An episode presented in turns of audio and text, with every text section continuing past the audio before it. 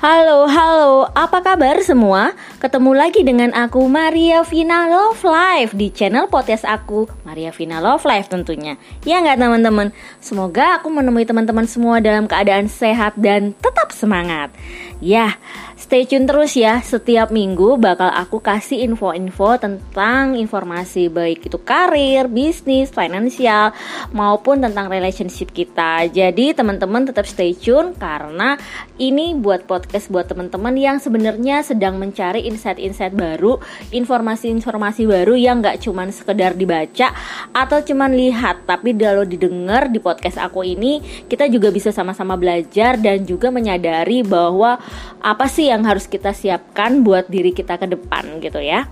Nah, teman-teman, yang aku mau kasih tahu tentang episode kali ini adalah bagaimana sih kita harus uh, belajar dan tahu bahwa kita tuh penting banget loh untuk mempelajari skill gitu, terutama dalam dunia kerja. Udah tahu kan kondisi sekarang itu orang berkompetisi dalam mencari pekerjaan, tapi skill kamu biasa-biasa aja. Kamu lulus udah selesai Terus yang mau dibanggain yang mana? Bukan bukan bermaksud meremehkan ya. Akan tetapi kalau kita mau bersaing nih, kita termasuk orang yang dicari nih dari perusahaan itu, kita harus punya skill lebih supaya mendominasi uh, pelamar atau proses seleksi dalam dunia kerja atau bahkan dalam dunia seleksi-seleksi baik itu meniti karir di usaha atau pekerjaan kita yang lainnya gitu loh. Jadi semua itu perlu skill sama kalau kita mau belajar S2 segala macam kalau kita nggak belajar TOEFL juga sama aja skillnya nggak ada gitu. Nah jadi kenapa sih kita tuh harus e, ngerti juga bahwa skill yang kita pelajari nanti adalah menunjang kita di dalam dunia kerja gitu. Nah, kenapa saya belajar seperti ini nih? Saya belajar bahwa dulu waktu saya sekolah gitu ya, saya itu dilarang sama orang tua maksudnya eh kamu gak usah deh ikut kursus-kursus kursus memasak lah atau kursus kepribadian lah atau kursus apa karena buang-buang duit katanya tapi itu kan persepsi dari orang tua ya. Mak karena dulu mungkin ya mahal lah biaya-biaya itu. Apalagi dari keluarga saya bukan orang-orang yang istilahnya cukup kaya raya yang oh udah kamu sekolah ini sekolah ini sekolah ini. Ya bukan ya. Tapi yang dipentingin ya udah kamu sekolah gitu. Udah dibayarin sekolah nggak perlu ikut kursus-kursus atau skill-skill yang lain. Nah akan tetapi kalau kita tahu kalau kita mau mikir nih buat untuk generasi ke depan atau bahkan yang sekarang, coba kamu harus mulai berpikir sekarang bahwa kalau kita nggak belajar hal itu, gimana kita mau bersaing, mau bertanding dengan pelamar-pelamar atau kandidat-kandidat yang lain gitu dalam kompetisi kita kerja, kompetisi kita karir di dalam kerja kita. Jadi kita tuh harus punya skill yang mumpuni, skill yang penting untuk kita kuasai sesuai dengan kemampuan kita gitu. Nah, kalau berbicara tentang kebutuhan tenaga kerja di perusahaan, itu udah pasti relatif ya kalau di dalam pandemi sekarang ada yang butuh, ada yang enggak, ada yang ganti orang resign dan sebagainya. Nah, kenapa ada beberapa hal nih yang kita juga harus miliki dan kita harus memutuskan untuk bekerja. Jadi misalkan nih kalau kita mau kerja di sebuah kantor teknisi gitu ya atau kantor technical gitu loh. Nah, kalau dia mau jadi ngelamar teknisi, ya kita harus punya kemampuan atau keahlian teknisi gitu loh. Jadi skillnya apa? Walaupun dalam kuliah cuman belajarnya teknikal, tapi teknisi teknisi atau engineering misalkan ataupun orang-orang teknik harus lebih menguasai tentang skill AutoCAD-nya lah, skill bagaimana melihat gambar lah, melihat 3D dimensinya dan sebagainya itu kan nggak semua belajarnya bener-bener dipahami di dunia kuliah tapi skill-skill itu bener-bener ditekuni di saat itu di luar sekolah yang kita jalanin, yang kita tekuni, yang kita belajar lagi gitu. Nah, jadi itu yang teman-teman harus pahami. Terus ketika kita mau jadi nih seorang lawyer gitu ya, seorang notaris.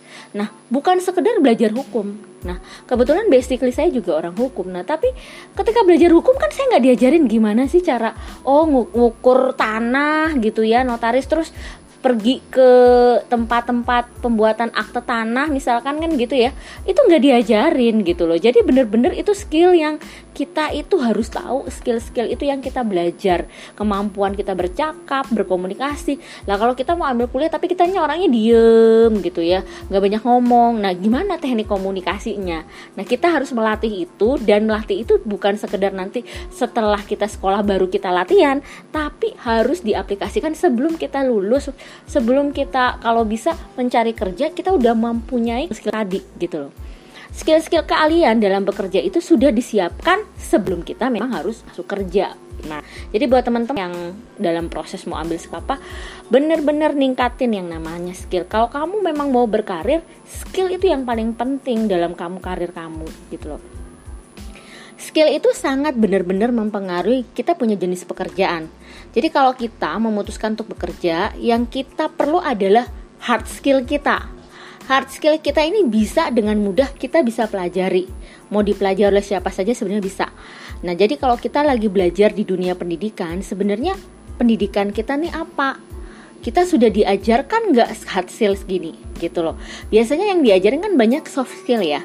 Nah, di zaman modern sekarang banyak orang-orang pintar atau lulusan-lulusan dari universitas terbaik pasti punya persaingan yang ketat banget gitu loh terhadap masing-masing orang untuk mencari pekerjaan gitu loh.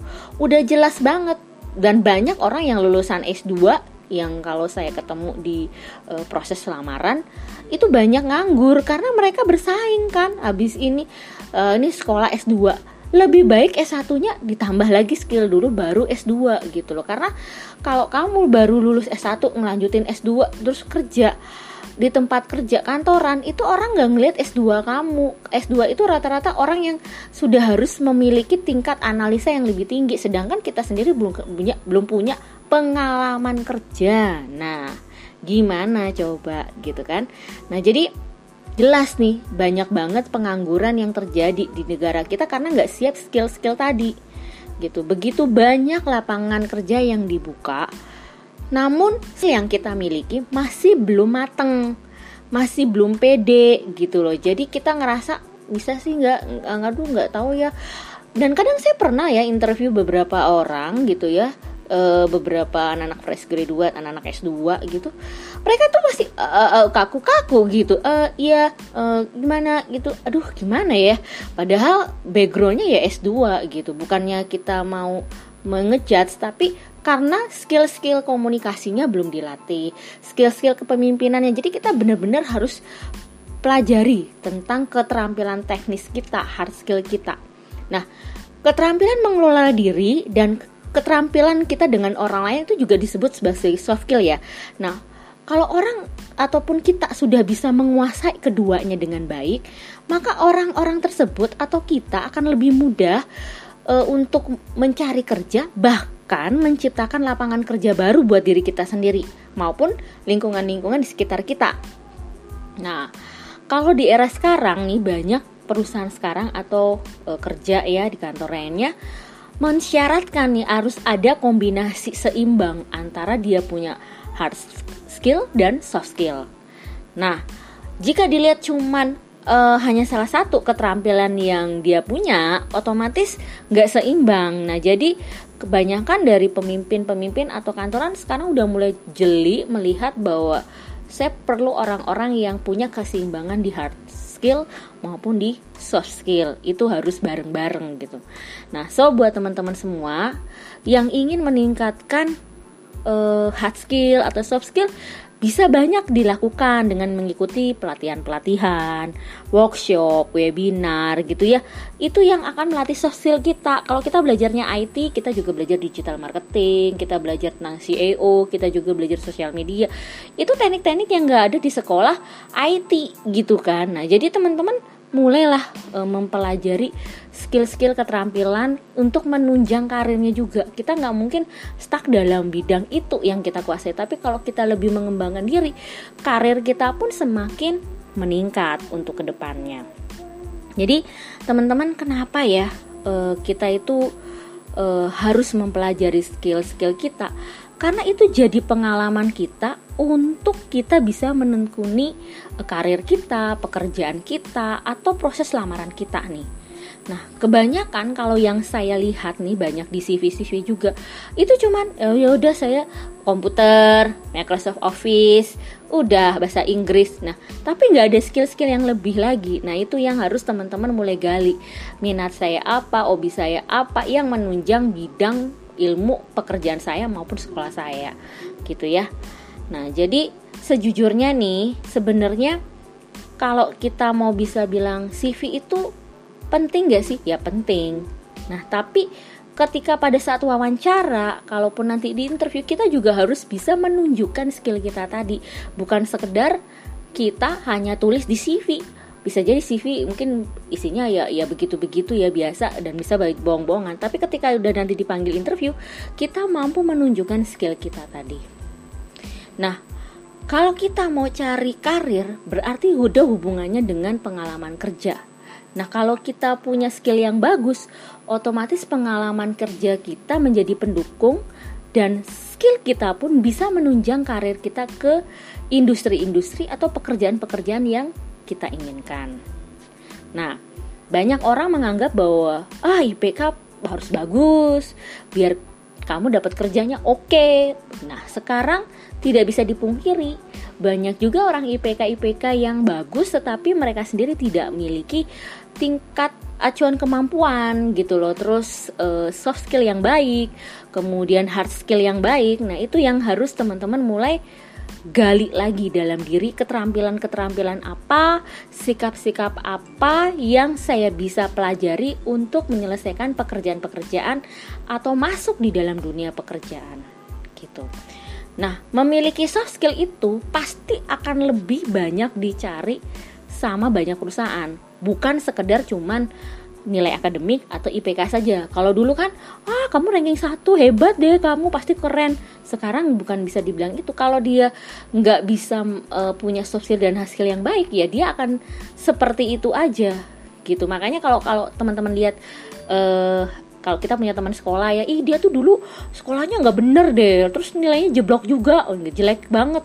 Dan mungkin dia ranking paling nomor paling belakang gitu. Tapi dia mereka mereka bisa jadi sukses karena mereka melatih hard skill dan soft skill. Bukan sekedar hanya sekolah. Sekolah itu mempelajari kita bagaimana kita punya sikap, kita berpendidikan juga, tapi hard skill dan soft skill akan belajar akan kita dapatkan ketika kita mau menekuni itu belajar keterampilan baru di samping ada dengan pendidikan yang sudah kita dapatkan gitu ya. Jadi kemampuan orang sepertinya kayak public speaking. Nah, public speaking dia nggak mampu ketika dia mau melamar oh ini bagian legal. Legalnya diem aja misalkan di perusahaan.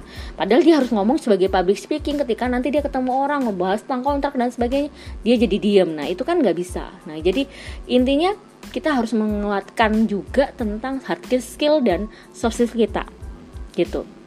Kemudian kita juga harus punya komitmen nih apa yang mesti kita persiapkan untuk masa depan kita dalam proses melamar kerja. Dan kita harus lihat latar belakang pendidikan kita yang sesuai.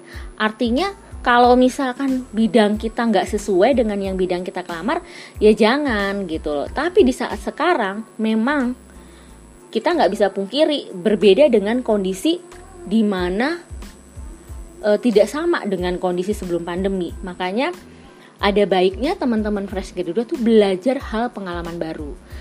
Syukur-syukur melamar lah bagian-bagian yang kira-kira pas. Kalau memang masuk bersyukur. Tapi kalau tidak, paling tidak kita mau menggali keterampilan apa yang kita punya. Misal bisa bisa aja nih, ada orang legal atau ada orang lulusan hukum atau orang lulusan ekonomi. Tapi dia masuknya bukan di ekonomi, misalkan di marketing, ya bisa jadi di PR ya kan? Bisa jadi dia di bagian sekretaris gitu ya.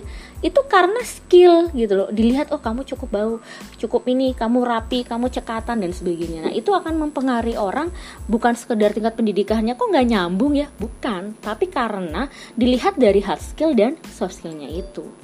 Gitu. Jadi teman-teman kenapa sih kita kita harus benar-benar meningkatkan keterampilan kita terus skill kita agar kita pun dapat punya uh, kontribusi bahwa apa yang kita lakukan bukan sekedar cuman pendidikan yang kita harus lihat background kita tapi hard skill dan soft skill kita tuh menjadi penunjang kita bersaing bersama dengan teman-teman kita karir kita ke depan dalam dunia kerja bahkan dalam proses kita melamar sekarang pun kita lebih punya uh, nilai PD bahwa skill dan kemampuan kita lebih punya daya saing yang baik gitu dibanding kita benar-benar cuman uh, ya udah cuman saya mampunya cuman habis sekolah selesai organisasi di sekolah udah gitu nah jadi kita belajar hal itu ya teman-teman supaya teman-teman juga bisa lebih pede bisa lebih semangat lagi apa yang harus digali, apa yang harus dikembangkan. Nah, buat info yang lain, kalau misalnya teman-teman mau konsultasi, silahkan aja lah, silahkan DM saya di